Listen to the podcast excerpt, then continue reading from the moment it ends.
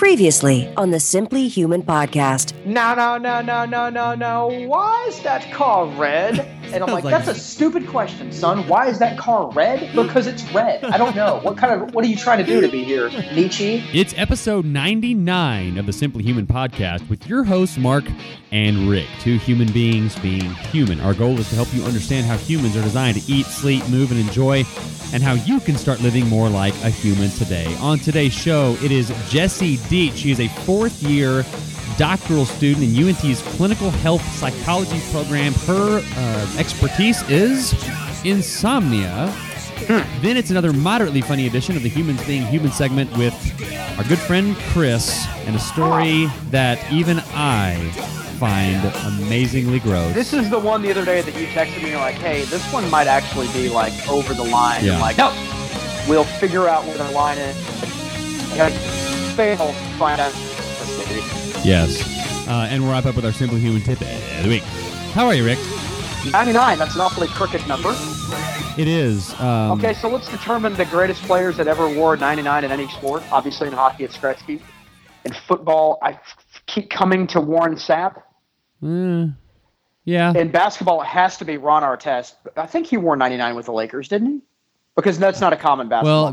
Well, I'm thinking Rodman was 91, right? I thought maybe Artest at some point wore 99. And then baseball, the only baseball player who wore 99, I can't even recall his name. I think there was like a Japanese guy who played for the Cardinals in the not-so-distant past, like within the last 10 years that wore 99, I think. Something like that. Okay, I wanted to talk to you about something, a picture that you sent me. Oh, that's not going to be good. Well, first of all, let me say this. This is my favorite picture that I text everyone I know, which is the statue of the devil with the gigantic no, it's not thing going on down there. And then you put different people's faces on it. Yeah, real classy, Rick. Just real quick, I had this little tiny yeah, mark that mic stand that I put up on my dresser, and that's how I normally record. Well, I'd forgotten that I bought my daughters like a mic stand because they like to sing and perform and stuff. Imagine that. And I'm using it, and I'm standing. I'm not having to like kind of slouch over the dresser. This is so nice. I feel so much better podcasting. Okay, you sent me a picture of a thing. You're like the guy who's so divided attention that you're like, so anyway, squirrel. Right. There's a squirrel over there. That is keys, like, jingling keys. Bacon. The picture that I think is a thing that only probably you could take a picture of in America. Outside, is this the one I sent last night? Outside of an all-you-can-eat buffet. I promise you, Let's talk about this. Not making that up. Okay. So my wife and I last night, I just started Alt Shift. This is the second day of the 3 shift. And if you're interested in knowing what this is, we had a podcast, I think it was 2 podcasts ago with Jason Seifer. Yep. Look in the podcast feed, Jason Seifer Alt Shift. Listen to that, and also listen to the Alt Shift podcast, and also go to our website. Which I was just on today, the 20th, episode 5. I was on Jason's podcast. Go to our website, simplehumanlifestyle.com. Click on the Alt Shift. I just read it, and it makes sense. So anyways, I'm on day 2 of the 3 shift, and in that part of the protocol, you're allowed to eat kind of starches, and I'm not going to give away the farm here, but it allows room for eating starches. And I was like, you know what I haven't eaten in forever is white rice. Yes. And I love white rice. And so my wife and I, my father-in-law came and watched our boys last night, and we went to see the movie. We went to the movies. We saw The Martian. Very good movie, by the way. I read the book. So, dude, shirtless Matt Damon. Nice. Yes. He must work out. Oh, yeah. Look at the butt on that. So then afterwards we went to I was dying to go to a Chinese buffet. And I know that, not everything. There's only like 1 or 2 choices probably there that are alt shit friendly. But I like they just call it at the neighborhood buffet. They just call it barbecue chicken, which is basically like somehow grilled with like a kind of a light sauce. It's not sweet or anything like that. But I like that. So it's like I'm just going to get a ton of white rice and that kind of chicken. Yes. And that's going to be good for alt shift. And I gorged myself. I ate a ton of it. Well, we're walking into the buffet. It closed at 9:30. We got there at like 9:07. We're walking up to the front, and I don't think my wife saw this because I am a keen and trained observer. She is a woman, so she's not. It's pretty hard to miss. We're walking towards the door, and I have to like basically grab her by the arms because I'm walking a little bit behind her. Ugh. Because we were getting out of the car. We parked right by the front. I was like, stop! She's like, what? And I was like, look at that. And she was like, oh, my God. And there's like a huge puddle of vomit There was of just brown vomit. There's chunks in it. There was a noodle in there. And this is all, and I'm not kidding you, this is all like 1 to 2 steps outside the front door of the buffet. I wish I could have seen who the perpetrator. I debated telling them like, hey, by the way, someone has thrown up all over your sidewalk right outside the front door. But I was like, okay, I don't want them to feel bad. And like, oh, I'm so sorry. Sir. Like, oh, apologize to me. It didn't bother me at all. Yeah, I didn't throw up. Also, they were so close. Yeah, it wasn't me.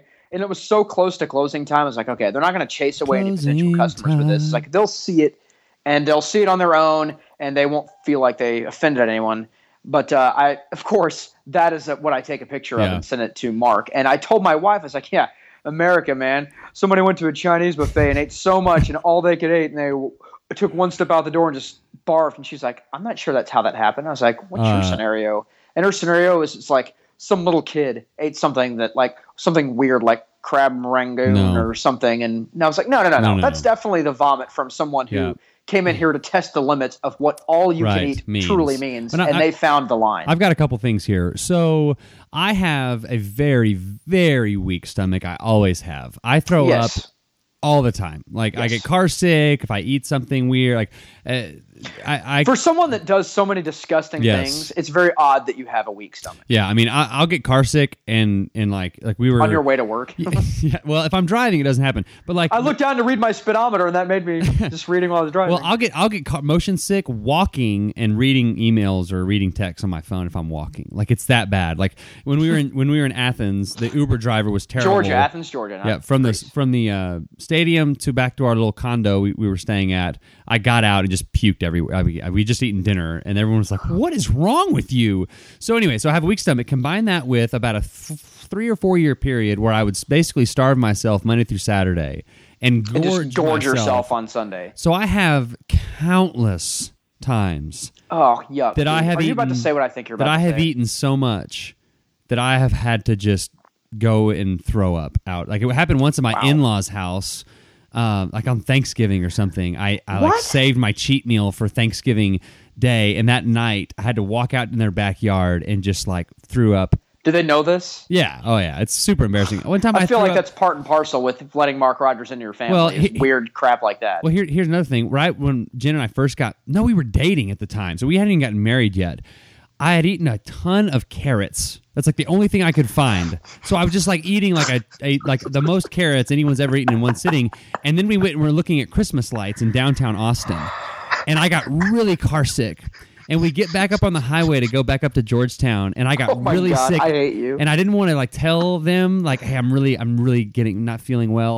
I was just trying to like hold it in, and finally, I was like, "Here it comes!" So I'm in the middle. So I'm leaning over. Oh my God. I'm leaning over Jen. You've told nothing to anyone that you were not right. Well. So all of a sudden, I reach over Jen. I roll the window down. I'm leaning over Jen, going north on I-35 in Texas, just vomiting carrots all over the like back of my in-laws' Tahoe.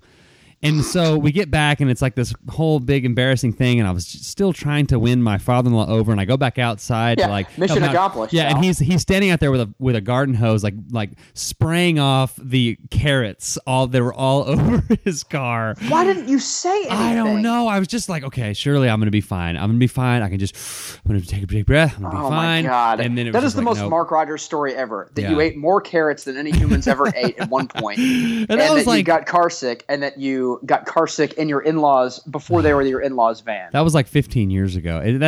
One time, a girl broke up with me in high school, and she left the house, and I just went and threw up in the sink. Like I've thrown up probably at least. My wife and I talk a lot about this because my wife has hardly ever thrown up. She probably needs one hand or maybe two hands to count the number of times she's barfed. Wow. I'm probably 35, almost 36.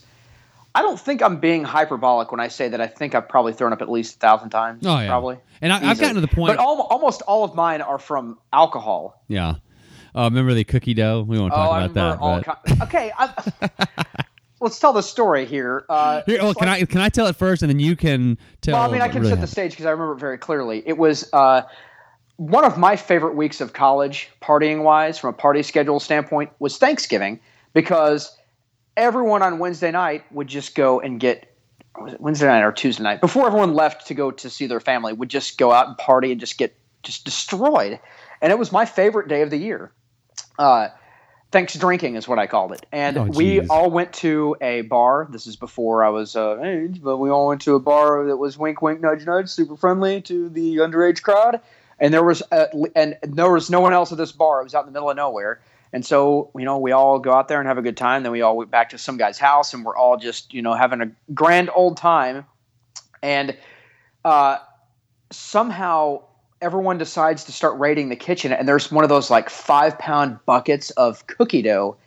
And I don't know how much of that I ate, but it was a lot. It was way more than a person's supposed to eat. And I ended up just throwing up. It wasn't the worst I've ever thrown up from being drunk, but it was a lot of barf. Well, okay, I think it was outside by a tree also. So how we tell the story, one other friend of I don't think I was there, but you were not there. Yeah. Jackson was there. Yeah. He says that you drank so much and knew that you were about to throw up, so you ate a bunch of cookie dough really fast so you could blame it on the cookie dough. Is that really what his theory is? Uh-huh. Oh, no. Believe me, I've thrown up from just alcohol before. That's not embarrassing to me at all. But I think in the history of my drinking, it wasn't the alcohol that ever made me throw up as much as it was all the stuff that my super smart, good decision brain thought was a good idea to eat after I'd been, like when we would, what was that one time that we went to like Taco Bell or something afterwards, and I ate like 100 tacos and I threw up. Yeah. It's a combination. Then there's the time that I was laying next to my 3-year-old daughter who was throwing up, and she kind of went like, like kind of coughed and screamed and like threw up all into my mouth. And about an hour later, I was in the garage throwing up. An hour later? Well, yeah, it's like I got the, whatever she had, like I got the, yeah. Man, that was bacteria-resistant superbug, yeah, I guess. Then my 6-year-old... Its incubation period is 1 hour. Then my 6-year-old started throwing up that later that morning, because that was in the middle of the night. And Jen, my wife, like doesn't want to touch it because we had a newborn, and so I'm in there like trying to clean up the throw up, like throwing up while I'm cleaning up the throw up. It was throw up talk with Mark and Rick. Let's get to the interview. I can't believe it took us 99 episodes to comprehend. I know. Throw-up talk. Well, we could probably as much as we talk about disgusting. We could do so much more throw-up talk. Anyway, yeah. Well, because my 4-year-old remembers that story. She'll go, "Remember when you were in the garage screaming and throwing up?" Because when I throw up, it's like a scream. Okay. Hey, gotta mention real quick, and we'll mention it at the end, we are about to interview Mark Sisson for episode 100. Yes, so that's coming up. The episode is spectacular. Yeah. We convinced the Sisson people to please allow us to have him for 30 minutes. Yep, we did getting it. Mark real time travel talk. In about 20 minutes, we're getting ready to interview him. So listen to episode 100. Probably the famous person that we've ever had on the show. Yeah, Benny Tortoise is pretty famous. I think Mark Sisson's pretty famous too. Yep. All right, so that's coming up. So let's get to the interview, simplehumanlifestyle.com. Follow me on Twitter, Instagram, and Periscope at simplehuman52. Go to the website. Everything is there. We talked to, it's not Dr. Yed, which we'll talk about. We talked to Jesse about insomnia, the wrong way to go to sleep, being up in the middle of the night, Jesse's sleep routine, quality of sleep, effects of sleep loss, sleep efficiency numbers, sleep restriction, the National Sleep Foundation, and roller derby. Here's Jessica. Joining us today on the Simple Human podcast, really excited to have Jessica Dietch, and she's a 4th-year doctoral student in UNT's Clinical Health Psychology program. I actually, I've got Google alerts set up. I've got one for sleep studies. I've got meditation studies. I have like brain health. And in one of the sleep studies Google alerts that I got, one of the articles mentioned Jesse, and I reached out, and here we are. So welcome to the show. Thanks. It's great to be here. You are almost a doctor. How much do you lack? About 2.5, 3 years left. Okay. Then you'll be there eventually, where Dr. Dietch kind of sounds cool. Yeah, that sounds like my parents, actually. Oh, really? You have doctor parents, so there you go. So they forced you into being a doctor, and you chose the PhD route, is that No, right? They yelled and screamed and said, please be an artist. Oh. Like, don't do it. Yeah. Awesome. Well, as we've emailed back and forth, I know you've been doing a lot of research on insomnia and sleep tracking, and we've got a whole host of things we're going to talk about. But let's first start off with your background and how you got to where you are today. What sort of led you into the whole sleep studies field? Yeah, I mean, it's a question actually I get a lot. I started out in undergrad as a film major, actually. Oh, cool. And I added a psychology major my junior year. I decided, you know, film wasn't the career for me, and so I was kind of trying to find a topic, a home for my thesis, for my senior thesis, and just kind of stumbled into sleep. And originally I was like, oh, you know, I'll look at sleepwalking, it's really cool. And then I found that there's basically no research on sleepwalking. It was not really a viable, you know, path for me to go down. So I was like, what is there research on? And there turns out there's a lot of research and a lot of area for a psychologist to research insomnia. And so that's kind of how I got started on that path. Cool. Yeah. And now that, you know, going from film to this field, they don't really mesh as far as, you know, if you want to get good sleep, you don't watch a movie late at night. Right? Sure. So yeah, that is. Yeah. So you're like, well, crap, I love movies, but now I know all this stuff about sleep, so I have to go to the matinees every time now. Well, so, okay, let's talk about insomnia. What, you know, obviously I think the lay person, our listeners, will just sort of know, okay, insomnia is that thing where you can't sleep. But I'm sure there are a lot more causes than just mind racing or whatever it is. So what are the causes of insomnia? Well, there's a couple of different kind of types of insomnia. The main one that I look at and work on treating is related to the development of difficulty sleeping following some sort of stressful event. Huh. And that event might be identifiable or not, but the idea is that something happens, there's a change in your circumstances, and then you start to do behaviors that, you know, are kind of trying to cope with that stress. But in reality, you end up sort of messing up your sleep schedule and having a lot more difficulty sleeping. And that can turn into a chronic problem if you keep using those behaviors. Yeah. So I know that in the research that I've done, I know that not getting good sleep increases stress in the system. But then I think what you just said, stress causes poor sleep. So it's sort of this chicken and the egg cycle. But so what are some of the behaviors that you're talking about? And I'm assuming when you say like a stressful event, you're talking about, you know, a job change, maybe a new addition to the family, a loss in the family, things like that. Yeah, those are all things that could cause trouble sleeping. Even just, you know, an increase in stress levels or, you know, anything could really trigger that. And a lot of the times people can't really identify what it is, but it doesn't really make a difference. Yeah. It's triggering it. So when you talk about the behaviors that people do, are you talking about like maybe they stay up later or their eating habits or those kinds of things? Like what are the behaviors?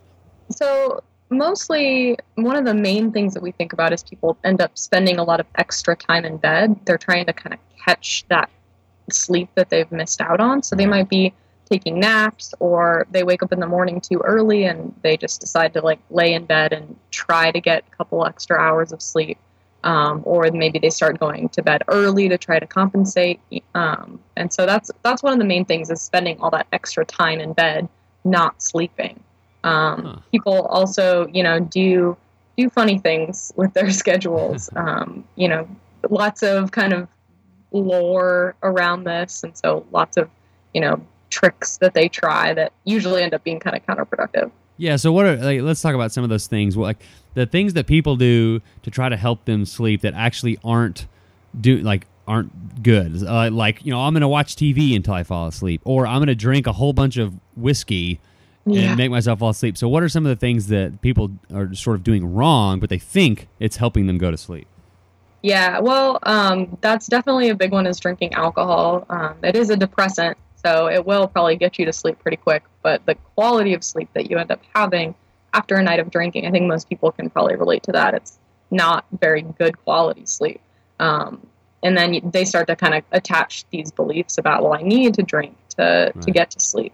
And that kind of creates that cycle. Also, you know, relying on sleep medication and, you know, taking sleeping pills and maybe getting into a habit of taking those every night can start to be a pattern that we see. Also people, you know, spend a lot of time at night checking the clock or kind of trying to lay in bed and like will themselves to sleep, you know, like I will lay here until I fall asleep. And that's kind of the opposite of the approach that we like to take to it. Yeah. I know last night, my 6-year-old came and woke me up and said her feet were itchy. And I go in there and there's like 3 mosquitoes on her ceiling that have been like attacking her. So I'm up for probably for 15 minutes trying to get at these mosquitoes. And we have this little orange light, like a flashlight. So it's not like we turn all the lights on. It's a very like dim orange colored light, which is, you know, is enough light to see at 3:30 in the morning. But, you know, I'm up and I'm like active and I'm trying to get these stupid mosquitoes. And I finally get them. And then I lay back in bed at, you know, 3:45, and I didn't check the clock, but I had to have probably laid there for another 30 minutes just thinking about stuff. So definitely another one of those things is like when you wake up in the night, turning lights on, being very active, you know, doing anything other than just like if you have to go to the bathroom or something, keeping all the lights off, like doing whatever it is you have to do and like going straight back to bed. I think anything other than that is going to sort of wake your brain up, and then it's going to be a lot tougher to go to sleep. Then you start, like you said, checking the clock, and it's only, you kind of drift off into that theta sleep, and you come out of it, and then you look over, and it's only been like 2 minutes, and you're like, dang it, and you get mad, which makes it even harder to fall asleep. So are these all sort of things that you see in the people that you're researching? Yeah, and one correction that I would make would be, you know, it's not the end of the world to spend time out of bed in the middle of the night. Right, yeah. If you're up and like it's just not happening and you're not sleepy, then it's okay to do something calming and relaxing. And like you said, with the lights dimmed, and, yeah, something that's not too arousing, you know. Right, but not. I mean, you wouldn't suggest like, well, I can't. It's 3 a.m. I can't go back to sleep. I'm gonna turn on the TV and watch a movie. Like, would you? No, or you know, go for a jog. Probably not. Yeah. Well, there's actually, I don't know how much you've looked into this, but I've read a couple articles here recently talking about how, like, if we didn't have artificial lights, sort of the natural human sleeping pattern, there's evidence that it used to be you'd go to bed, like, as soon as the sun went down, and then we would, like, wake up at, like, midnight or 1 o'clock and be up for a couple of hours and then go back to sleep. There were like, 2 different sleep.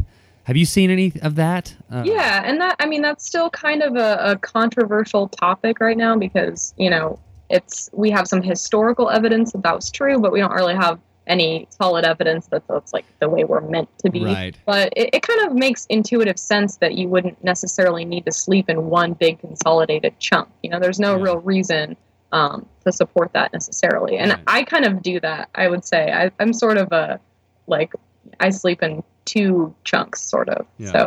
So okay, let's talk about what you do. I know you're a doctoral student, and I know for me, like I work with a lot of college students, some that live in a dorm. It's like the most horrific sleep environment. So especially as a student, so like if a student can do it, then the person like outside of student, like in the real world, so to speak, can do it. So what do you do at night? When do you shut stuff off? Do you wear the orange glasses and like what is your sleep sort of routine? Well, so I'm probably not a great example because I don't have trouble sleeping, and so I have all kinds of terrible habits. So you know, we say these rules really just apply if you have trouble sleeping, and if you don't, you can kind of get away with whatever you want.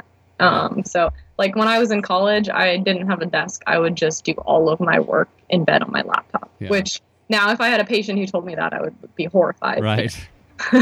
Well, and that's the other thing. Like a lot of people, like where's the line between, no, I get good sleep. I have no trouble sleeping, to where like you mentioned quality sleep a few minutes ago. And let's say, you know, some of those people think just because you go to sleep fast doesn't necessarily mean you're getting high quality sleep. So how can people determine like, well, I sleep fine, but they're always tired.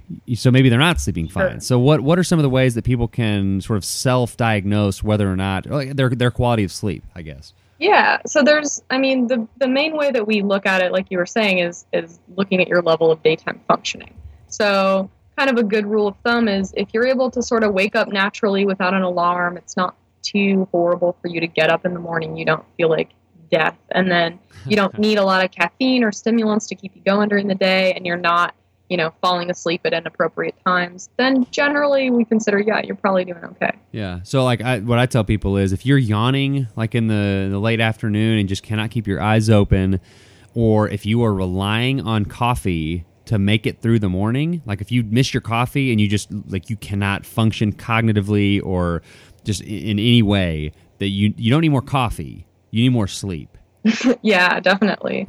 Yeah. There's a good measure that you can find pretty easily if you just Google it. It's called the Epworth Sleepiness Scale.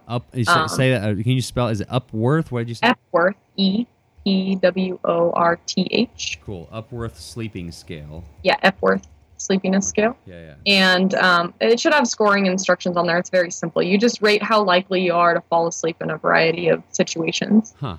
And that's kind of a good metric. There's some validation information out there on what would be expected in different populations, you know, people with insomnia, people with sleep apnea, that kind of thing. Yeah.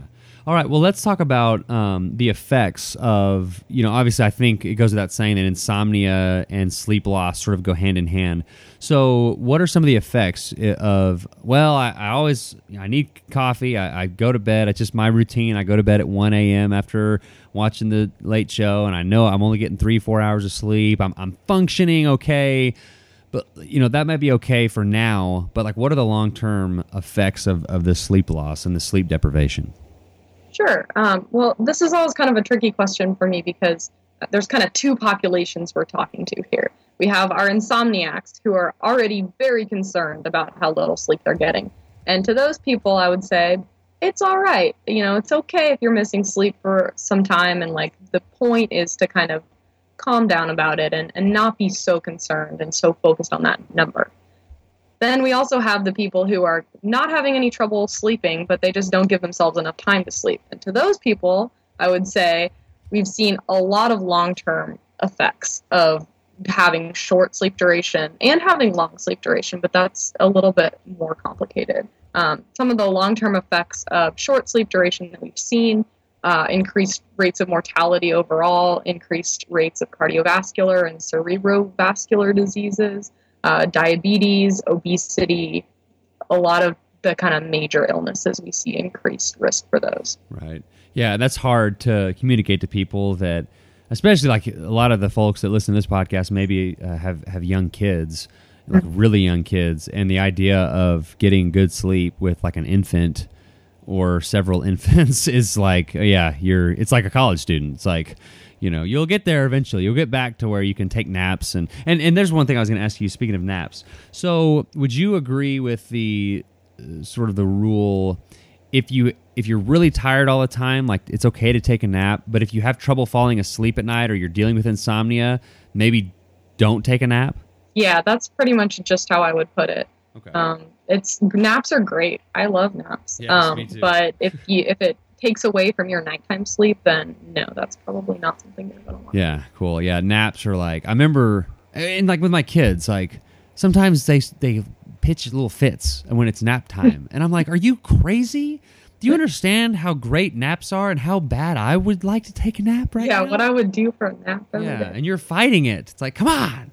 But I guess that's how it goes.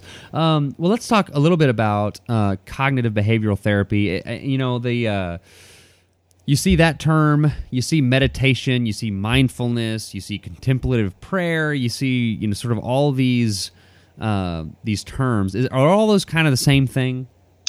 No, I mean, I wouldn't say they're the same thing, but cognitive behavioral therapy for insomnia, or CBTI, is a multi-component therapy. And so it could be kind of the umbrella to, and it could include a lot of those different elements.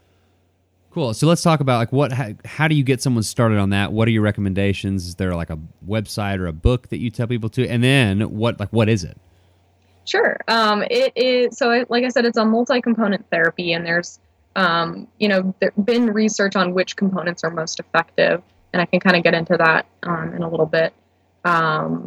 I'm sorry, what else did you ask? I just exactly. Like, what is it? Like, how do you, like, if somebody comes up to you and says, what is cognitive behavioral therapy? Like, how is that going to help me? Like, sort of explain what that is. Yeah, so it's a treatment that kind of works on changing your behaviors and your thoughts about sleep and getting at some of those kind of maladaptive patterns that you may have that are not contributing to you having a good night's sleep. And that can be, you know, people will be using medication sometimes or trying to get off of medication. That's kind of, you know, a secondary issue. but primarily it's really sort of like hitting the reset button on your sleep and kind of shocking your system into back to a normal rhythm. And so what are some of those things look like? So if I were going to do a session of CBTI, like what would I do? Would I sit and think about the present, focus on my breath, or like how, what would I do? Yeah. So it's very, it's kind of numbers based, and the main tool that we use in CBTI is the sleep diary. And so it's not like a regular diary, you know, you're not writing down your feelings about sleep. It's more keeping track of when you're going to sleep, how long it takes you to fall asleep, any disturbances during the night, that kind of thing. Then based on that, every week or 2 weeks or however frequently you have a session, you'll be calculating this number called your sleep efficiency. And that number is essentially what percentage of the time that you're in bed are you actually asleep. And our goal is to get that number up about above 90% at least would be the goal. Right. And so during a session, you know, we would introduce various techniques that kind of get at that goal of improving your sleep efficiency. So one of the primary techniques and most effective based on the research is sleep restriction. And so that means we'll do an assessment, a baseline assessment, and see how long you're actually sleeping, because typically insomniacs are spending a lot of time in bed, but not a lot of that time is actually asleep. And then we will cut down your sleep window to just include enough time for the actual amount of sleep you're getting. And so it's kind of a scary thing at first, oh, but I won't have enough sleep. Right. And then we're going to slowly extend that sleep window until you're actually filling the whole time with sleep and getting back to that point that we really find is what you need, your individual sleep. Wow. So yeah, so how do you get someone, you know, how do you increase the time, your sleep efficiency number? Well, part of this is we are going to kind of restrict your sleep, and you probably aren't going to get a ton of sleep that first week or so, and you're going to be really tired. So you're probably not going to have any trouble filling up that period of time. We're going to basically consolidate your sleep. If you think of like some pizza dough, and say I gave you enough pizza dough to cover a 7-inch pan, but I asked you to spread it over a 9-inch pan. What do you think it would be like? Yeah, it'd be very thin. There might be some holes in it. Yeah. Sure. Now, if I gave you a 7-inch pan and asked you to fill it out, what would it be like then? Yeah, it would fill the whole 7 inches.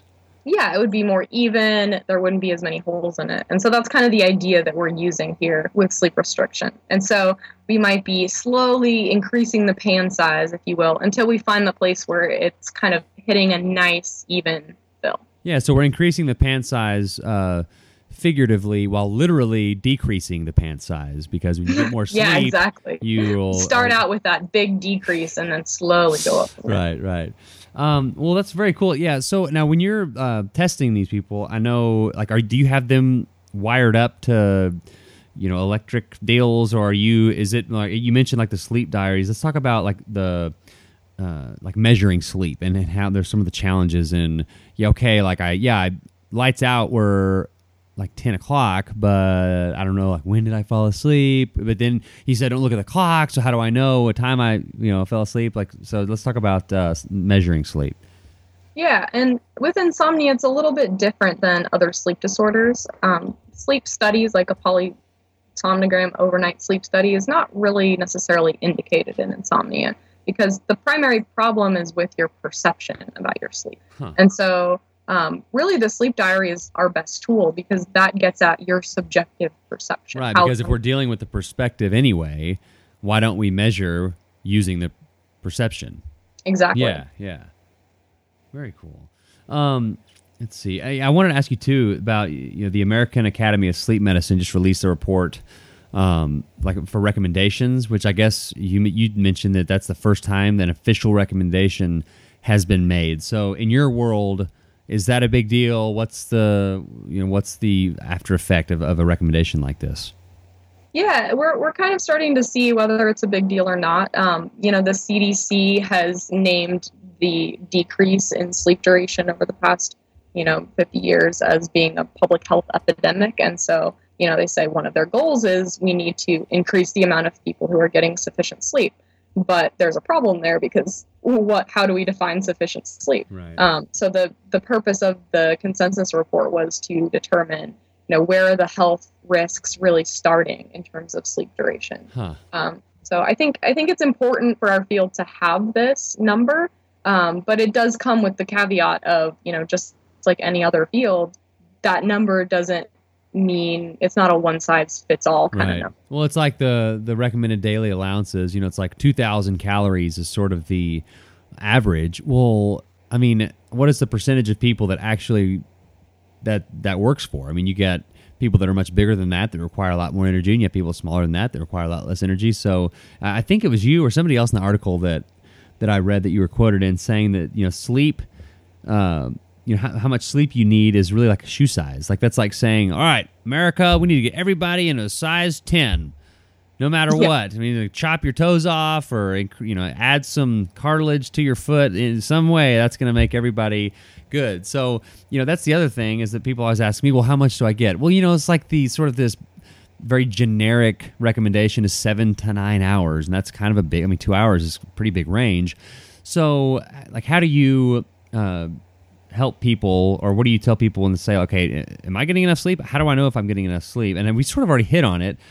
And it's one of the things that I talk about with the Simple Human Lifestyle is if you look, feel, and perform how you want to look, feel, and perform, then you're probably doing it pretty close to right. And so I guess, would you agree with, if you're not tired all the time, if you don't have insomnia, if you're not having any of those things, then you're probably getting good sleep. But if you have other issues, like what are some of the other things you need to look out for that sleep deprivation or not getting quality of sleep is one of the causes? Yeah. I think the biggest indicator is going to be your daytime functioning, but over time, if you're having short sleep consistently, you may kind of adapt to that. Right. And so your daytime functioning, you might not notice that you're kind of having that impaired performance. Yeah. And so you just think, well, this is just my new normal. And so you don't know any different. Sure. Right. Yeah, exactly. One indicator might be if you're sleeping a ton on the weekends, you're like doing that, marathon sleep session when you don't have work or other obligations. That's probably a big sign. And if you are having, your memory maybe isn't where you think it should be, or your concentration isn't, this could be kind of an area to look into. Yeah. I know the co-host on the show who couldn't be on the call today. I know for a long time, he's a cop on the night shift. So 4 days a week, he's, working 7 p.m. to 7 a.m. And he, for a long time, he was doing Ambien every night. And when he, after a long time of doing that, he would go into, the grocery store and find himself just sort of standing in the middle of the grocery store, having zero idea why he was in the grocery store, like what he got, like he started having memory issues, and he's, early 30s, mid 30s. So that kind of scared him. And that was one of those things that sort of got him looking for answers. So I think, same thing with diet, same thing with movement. If something happens, if the way that you're moving causes like the hamstring to pull away from your pelvis, then you're like, well, maybe I should look into a different movement pattern. So it's kind of the same thing with sleep. How do you like the Fitbits and the sleep apps on the iPhones? I mean, are you a fan of those? What are some of the recommendations you have other than just like a handwritten sleep diary that you would recommend? Sure. Those are, they are kind of like good enough for the average consumer, but I wouldn't put a lot of stock in those kinds of things in terms of determining, your sleep staging, like how many hours you spend in deep sleep versus not deep sleep. Those don't tend to be very accurate, but they can kind of be good as like a digital gauge looking for patterns over time. In terms of research, we don't really tend to rely on those consumer end products as much. But, I think it's good for people who want to keep track of their sleep, as long as it's not becoming kind of like an obsession or something that's interfering with your sleep. I have to pay attention to the clock to see exactly when I go to sleep so I can hit the button. Right. And people always asking me too about dreaming. Some people are like, well, I never dream. Well, is that a good thing? Is that a bad thing? Does that matter? Like what's the deal with dreaming? I can't say I know too much about dreaming, but I will say that everyone dreams. It's just that not everyone remembers their dreams. And so You know, it just may be that you're not really waking up in close proximity to the end of your REM cycle. And so that might be when you're having trouble remembering your dreams, or it seems like you're not. Yeah, which to me is almost like a good thing, because after the REM cycle, you go back up into the theta to restart the sleep cycle. And so it's almost like that's good that you're sort of having a chance to, you're not just, wait. Now, like a lot of times if your alarm goes off and you're having a dream, you'll remember that because you were currently in the REM cycle. And so that's one reason why like dreams can be very vivid. But it's all very interesting, the different stages, and like this, you mentioned sleepwalking earlier, how that happens in this certain stage. And then when you're in REM, you have muscle atonia. Isn't that what it's called? Like where you can't move, and it's all, but your brain is functioning like it's awake when you're in REM, which is like, that's why it's called paradoxical sleep. So it's all very interesting. But then like my worst nightmare is like when you hear about when people wake up and they have that muscle atonia where they can't move, but they're conscious. Uh-huh. And the sleep paralysis. Oh man, that's like the worst. That would be the worst thing ever. But it'd be very scary, especially you hear about, you're like on the operating table and you're conscious and you can feel everything and they're operating on your heart. Yeah, worst case scenario, I think, right there. But well, cool. Let's see. We are running up on time. And so I need to ask you the question that I've asked. Well, first of all, do you have like a website or anything where you sort of direct people, or are you just kind of trying to work on your research and stuff? Do you have a... Yeah, I mean, I don't have a personal website. I would say for people who are interested, maybe on the practice side, check out the Society of Behavioral Sleep Medicine.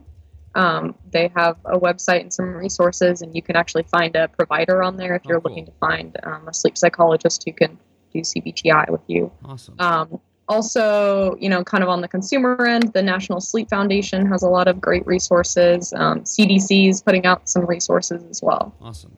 Cool. Now to the last question. And this is, I don't think I'll let you know about this. I usually try to ambush people with this one. It doesn't have to have anything to do with anything. We just, you don't have to make this tie into sleep in any way. But what is something you enjoy about life, or something you do to make life more enjoyable? I play roller derby. That's no way. The most exciting thing that I do. Golly, that's awesome. So there's, is there like a league up there, I guess, or do you just Yeah, we have our own league up in Denton.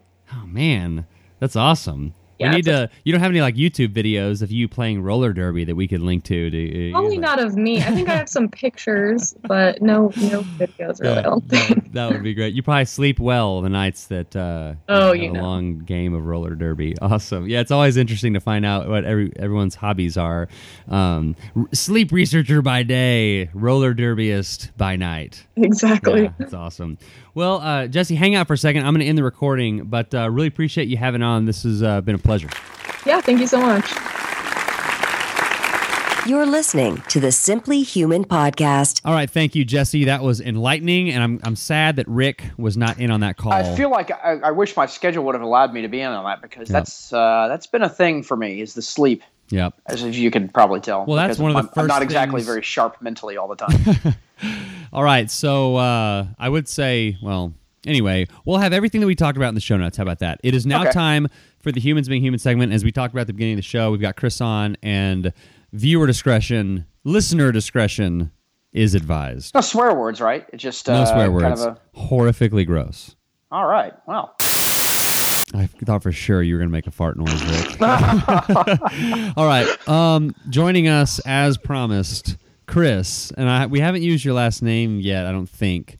Is this something that you need to protect your identity? Do we need to bleep out your name, or is this okay? It's fine. It's fine. Because you're going to be on the show. I'm fairly certain earlier, and you refer to him first and last name, by the way. At some point in the show, and he's going to be. Yeah, he's going to be in the two shows. I've been mentioned or something like that. Yeah, so. And so you can't get around this. And when you first told me the story like a year and a half ago, and I was like, oh man, that's really gross. And, like, I didn't feel like it. It would fit because it was so gross. That's what she said. Well, That's probably the best. That's what she said in the history of the show. But Rick, I don't know. I think I need to say this. When you're not around, Rick, Chris is my, that's what she said, talk slower. Well, when you're not around, Mark, my partner, Colt is my, that's what she said guy. So. All right. Goodness. Set the scene for us here, Mr. Chris. All right. So it's West Texas, football season. And, with what I do, I can get in free to football games, and well, add that to the Chris B bragging montage. Yeah, there you go, one for one there. And so I take my daughter with me. It's kind of our date night. To hang out. How old is she now? So she is now 7. And how old is she then? She would have. It was just last year, so she would have been about 6. Yeah. Oh man, see, I was thinking this was like when she was like 3 or 4. This makes it even worse. Okay, go ahead, Mark. Yeah. Mark, quit. Just let the story speak for itself. Sorry. So this is before I'd really been talking to Mark and trying to get some health stuff going, and We went and enjoyed the concessions quite a bit. Probably had a couple of Diet Cokes and hot dogs and hamburgers, and just really loaded up on all of that. And so we get seated and whatnot, and those hot dogs start barking, and. So I'm sitting there going, oh man, I hope I can make this. So I, luckily that passes, but it just goes on and on throughout the game, and I don't feel comfortable leaving my daughter there. I mean, there's a lot of folks that I know, but it's just not going to be a good time. So. Finally, you can't take her into the men's room with you and like explode. It's really your only two options: is leave her there and someone, somebody else watching her, or take her into the bathroom with you. That's gross. A rock and hard place. Yeah, yeah. So I mean, beyond that decision, I'm starting to sweat and really feeling it. So, luckily, what I came to watch was the. I believe you guys call it halftime. I call it, the show. And for some reason, the football players, they go on before and after the show. Right. But okay. Yeah. So it's the pre-show and the post-show. Yeah. Is the football game. Of the marching bands. That's right. What I like. Yeah. So so anyways, we get out. We're able to get. I'm just like, Allie, we got to go now. This is not going to be a good scene at all. So we. Is this a varsity game? There was like 15,000 people around you, or was it like the JV game? It's at Shotwell, so 15,000. I think that's just an Abilene High game, right? So, so we hightail it to the car, and it's cooking. I mean, it's the pressure is piling on, and so. I'm like, okay, I only live about 3 or 4 minutes from the stadium. I got this. So luckily, she's at an age where she can buckle herself up. So I'm like, get in the car, buckle up, we got to go. And so we get moving, and then we're just outside of the stadium, and that feeling hits.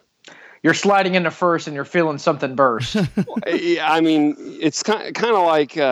I think I heard this somewhere, but they said, you get in that moment where you look at the toilet and that what you're trying to stop happening is going to happen. So and you're sliding into second and you feel the boob. Is that how that goes? I don't think that rhymes, Mark. Okay, sorry. Second base. Is that not second base? No. So since I know that the inevitable is about to happen, I'm looking for my out. How am I going to do this? I'm in a car.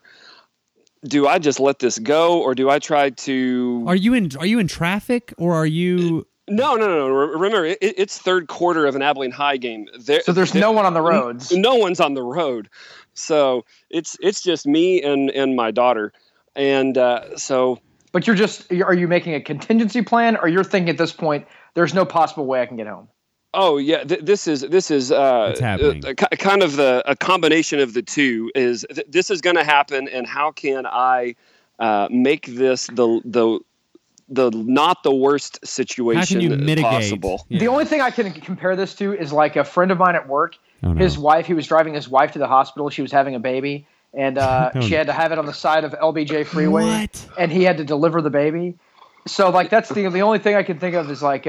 You know, you're on the way to the hospital to deliver your baby, and you're like, "Ah, oh, it's not going to hang on. We got to go now. Pull on the shoulder. Well, put the flashers on." Definitely, here's coming the brown baby boy from me. No comment.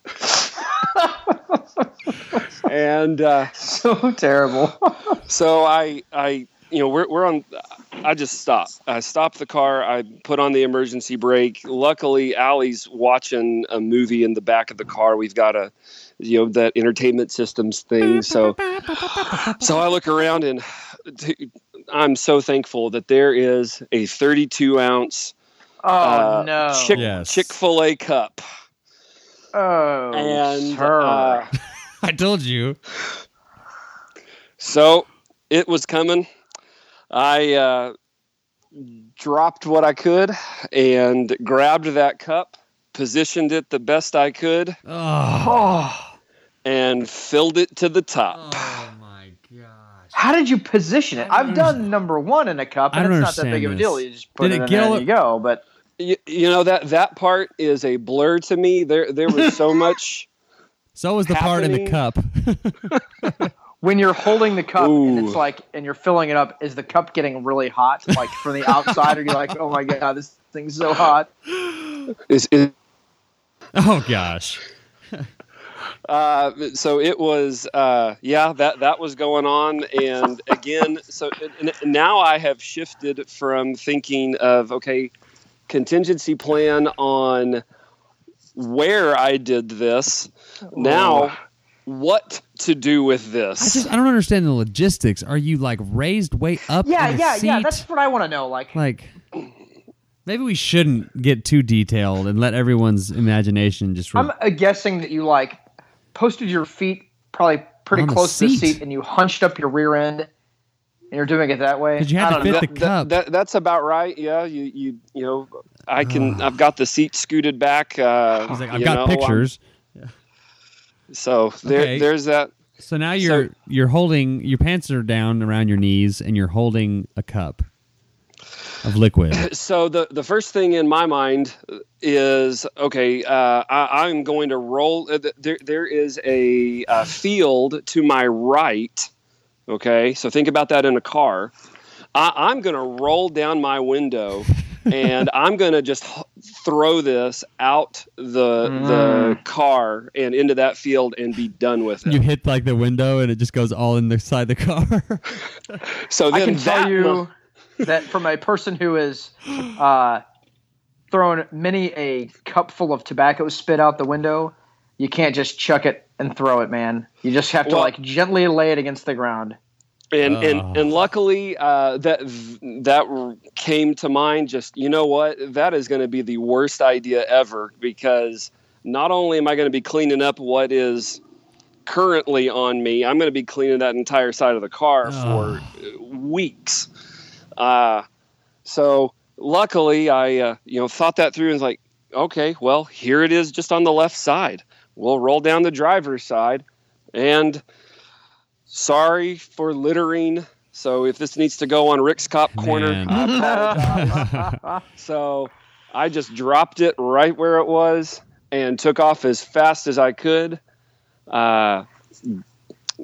Luckily, my daughter didn't see any of that. Dad, what's that smell? Did you toot? That came up. Yeah, that did happen. What is that smell? Well, no, I sure didn't. You know, just watch the movie, kid. I'll be okay. Man. So did you take your sock off to wipe up? He used the cushion on the seat. Because surely you don't want to. You're like. of all the chairs in all of my life, I don't want to get something on. It's the chair in the car. We had a friend. There's no way you can clean that off. Rick, well, there was definitely a walk of shame when I got home to go get the Clorox wipes and explain why in the world we were, one, home so early, and two, why your face is very pale and you're covered in sweat. My wife. What is that smell? So, well, it's like, and that was the day. I'm guessing here. That was the day where Chris was finally like, all right, you know what? It's time to make a change. This can't happen again. Breaking point. Yeah, but Rick, remember we had an acquaintance who peed all over himself in his car. It's you, probably. No. You remember that story. We're not going to say his name, but yeah. He was just like, had to go to the bathroom really bad. And he was just like, I'm just going to go. And he just peed all over himself driving in his car. So there's some context. Driving home from the bar and he's wasted and he is almost home and he's trying to like go the back ways. And I guess he saw a cop on the major street. Rick's cop. And it's like going through an alley and was like, oh man, I had to go.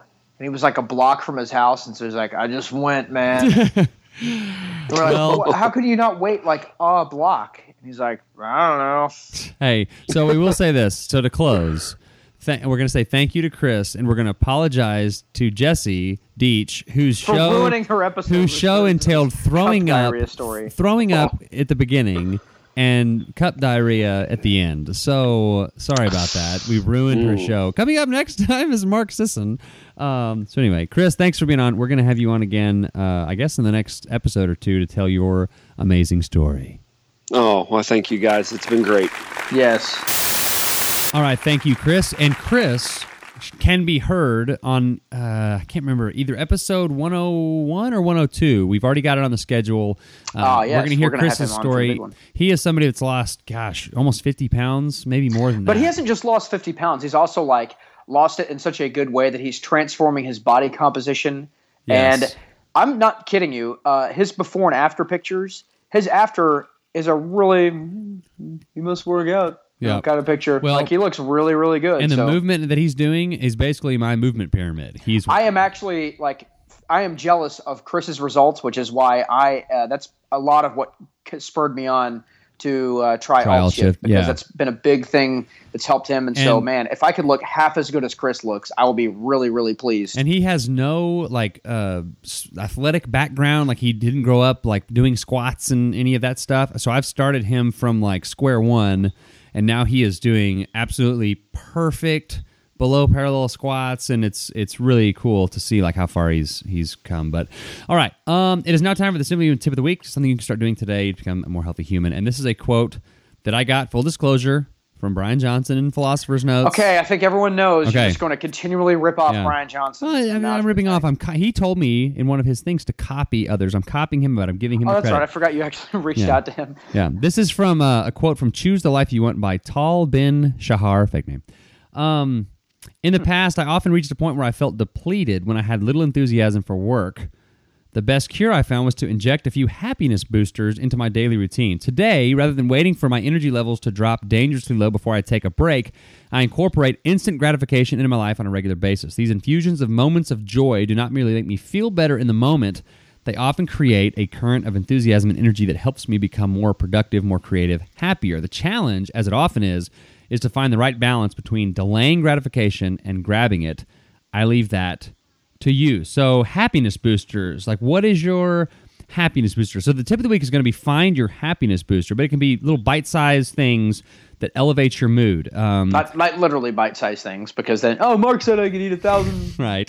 Hershey Kisses. Yeah, it's like what Brian says in the email. It's like if you deep breaths, lying down, enjoying a napitation, like a sort of a nap, half nap, half. Like I do that at work all the time. Yeah. Watching a movie, going on a hike, listening to a song you like. Writing down like something for me. I like to make lists and then like crossing the things off of the list, like making little to-do lists. Well, you're very adventurous, Mark. Yes, well, things like that, just like little things that you can achieve that will give you that rush that maybe that afternoon cookie might. Right? It's like don't let the afternoon cookie be your happiness booster. Find like a psychological happiness booster, 3 or 4 things that make you happy, and do those on a regular basis before you get so sort of down that you can't recover. right? Okay, I will try some of those. Some of those I can't exactly do, but some of them I can. We'll see. Like you don't take a nap in your car. You don't know that. When it's raining. We bring our own pillows and nap masks. Oh, man. And we plug a white noise machine in there.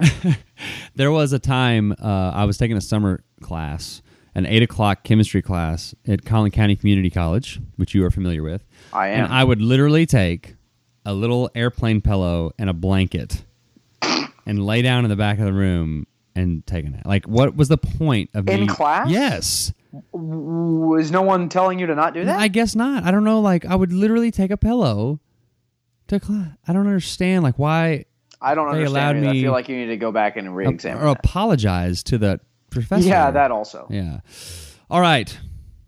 Coming up next time, we already talked about it, Mark Sisson on episode 100. Other things coming up. We've got Chris Brannon coming up. My brother-in-law and his business partner Jonathan Warshaw are going to be on. They own a gym down in Houston. We're going to talk to them about how to become Superman and how to look great with your shirt off and how to, just be awesome, because those guys. He's a pretty awesome guy. Those guys are awesome. So Jonathan played football at Georgia Tech, and Ryan was like the Lone Star Conference all-time RBI doubles leader when he left school. So they're both... Wait, all-time RBI doubles? RBIs and doubles. Oh, okay. I was going to say, that's a very precise statistical category. Then all-time hits leader on Tuesday before 4 p.m. Yeah, with the balls that went into right center field and not touched the infield. Cool. So that's all coming up. Got a lot of cool stuff. You can find us online at simplehumanlifestyle.com. Go there. Everything is there. Facebook, the link to the podcast, the link to the YouTube channel. Follow me on Twitter, Instagram, and Periscope at simplyhuman52. Go to the store page on our website, and you can see all the things that we love and use, and the Simply Human Reset. I've got somebody going through the reset right now. I forgot about the reset. Yeah, and it's, as I'm kind of going through it with this person, it's sort of reminding me, even it's good for me sometimes to even go back and sort of remember some of the stuff. I think it's always good for everybody to go back and have something kind of like a touchstone, like, oh, that's right, I'm supposed to do it this way, or oh, that's right, I should do it this way. The other thing on the store that I want to mention is the primalprofessional.com, the shoe with a zero drop with a false heel cut into it so it looks professional. They were back ordered until November, and last I heard, they're going to, you can go ahead and order it, but I think the shoes are going to be in a month. I've been waiting many months. It's going to be a really great Christmas present for the caveman in your life. Yes. Ooh, there you go. Who has to wear shoes to work, who doesn't wear flip-flops. You have to think about Christmas. That's crazy. It's almost Christmas. It is. I've already bought Christmas presents. I already have them in my closet. It's crazy. I had to put up stupid lights. I guess we're going to be talking about Christmas lights soon. I can't wait for Christmas light talk part two. All right, leave us a review, good or bad. Any publicity is good publicity. So that's going to do it for this edition of the Simply Human Podcast. And remember, and there's like a huge puddle of vomit. There was of just brown vomit. There's chunks in it. There's a noodle in there. So until next time, enjoy yourself.